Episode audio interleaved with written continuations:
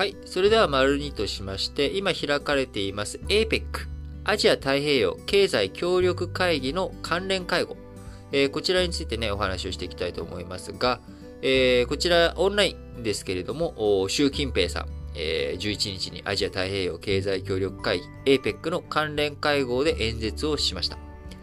アジア太平洋地域は冷戦時期の対立分裂状態に戻るべきではないというふうに述べ、え、アメリカ、イギリス、オーストラリアによる安全保障の枠組み、OCAS、AUK、US、オーストラリア、UK、US の OCAS、え、こちらなどを、ね、念頭に、え、アメリカを牽制する、まあ、こういった発言をしました。えー、習近平さん、録画した動画形式での演説ということなので、まあ、このタイミングというのもね、丸一で、えー、米中が COP26 で共同宣言を発出しつつ、まあ、あの、アジアについて、えー、脱炭素についてはしっかりとやっていくんだけれども、あのー、アジア地域の安全保障問題、これに対してね、えー、アメリカあ、対立をね、深めていくような行動、これを、えー、舵を切り続けるのはやめなあかんよという、まあ、こういったメッセージを出しているということで、えー、協力関係、しっかりと進めていくんだけど、えー、言うべきことは言うよということ、まあ、これが如実にわかる今日なのかなと思っています。えー、気候変動に関して協力できるところはきちんと協力する、中国として。えー、そういう姿勢もあると。で、その一方で、えー、安全保障、彼らがね、革新的利益、中国が一番大切なものとしている一つの中国、えー、こちらを破壊するような行動、えー、台湾に対するいろんな支援関係、えー、これをね、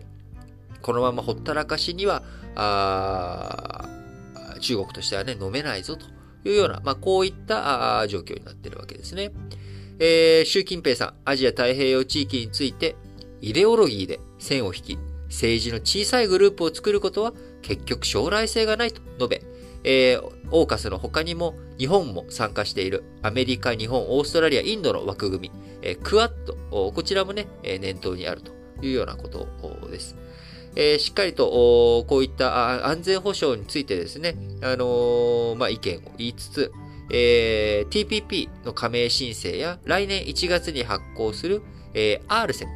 えー、こういったところにはあですね、中国、えー、外資企業の参入を制限する分野を定めた、ネガティブリストなどについて緩和を続けると。TPP とか RCEP、これがきちんと有効になって、貿易関係、しっかりとやっていけるようなね、体制作っていくよと。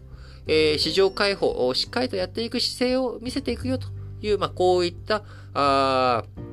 えー、内容の演説となっていました。えー、これ中国、どうしてそんなに台湾にこだわるのかというところですが、えー、こちらは、あまず中国というものの領域、えー、これはあ中華民国の前の清朝、えー、清、えー、という日清戦争のね、えー、清ですね。日清食品の清。えー、この清いという清という国の時代の領域、これを引き継いでいるのが中華人民共和国という立て付け、位置づけになっています。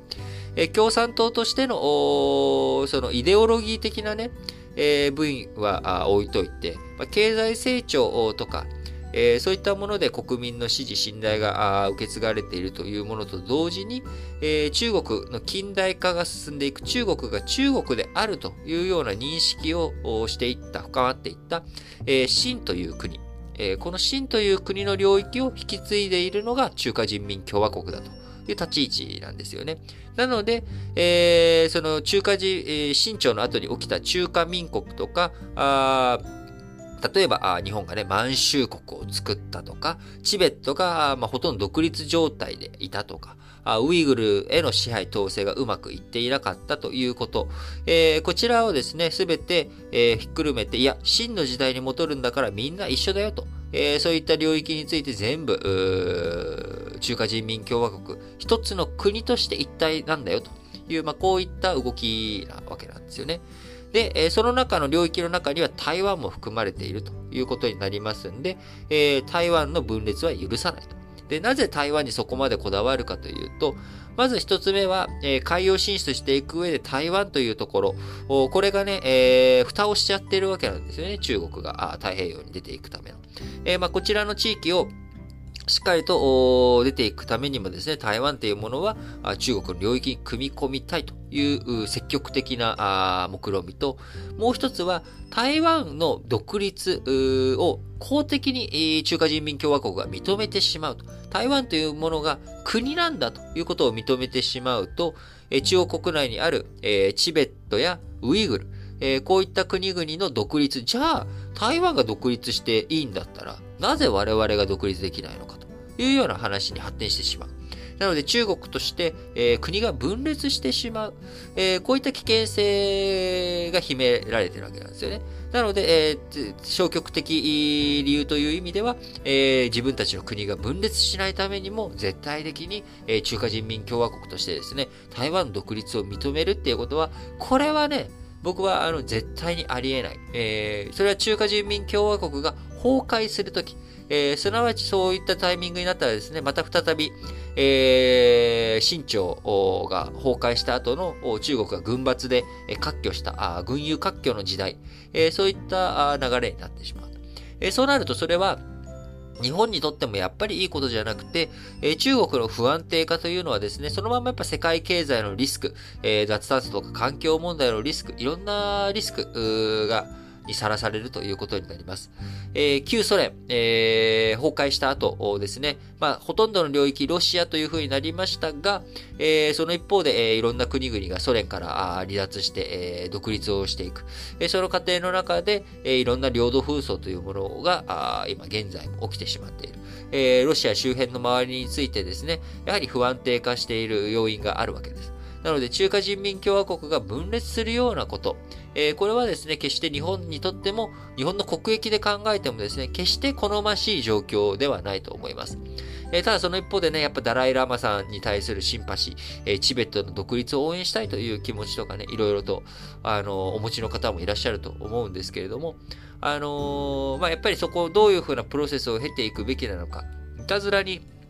国が崩壊して乱れるっていうようなことになるとですね、最終的に誰が一番泣くかというと、えー、アフガニスタンの問題とかを見てもわかるように弱者の人たちになるわけです。えー、本当にそういった分裂になっていくことが本当にいいのかどうなのかというところはね、しっかりと考えて日本、えー、中国への圧力、どういうふうにかけていくべきなのか、どういうふうなあ外交を展開していくべきなのか、新しくね、えー、外務大臣になった林芳正さん、えー、しっかりと考えて、えやっていってほしいなと思います。えー、で、日中議員のあの有効、超党派のね、えー、有効議連についての会長職は実施辞されたということですけれども、あのやっぱりしっかりと考えていかなきゃいけない。その短絡的にね、え一歩、一手先だけを見るんじゃなくて、やっぱり2手、3手、4手先、えー、こういった中長期的な視点をしっかりと持つということがね、大切だと思います。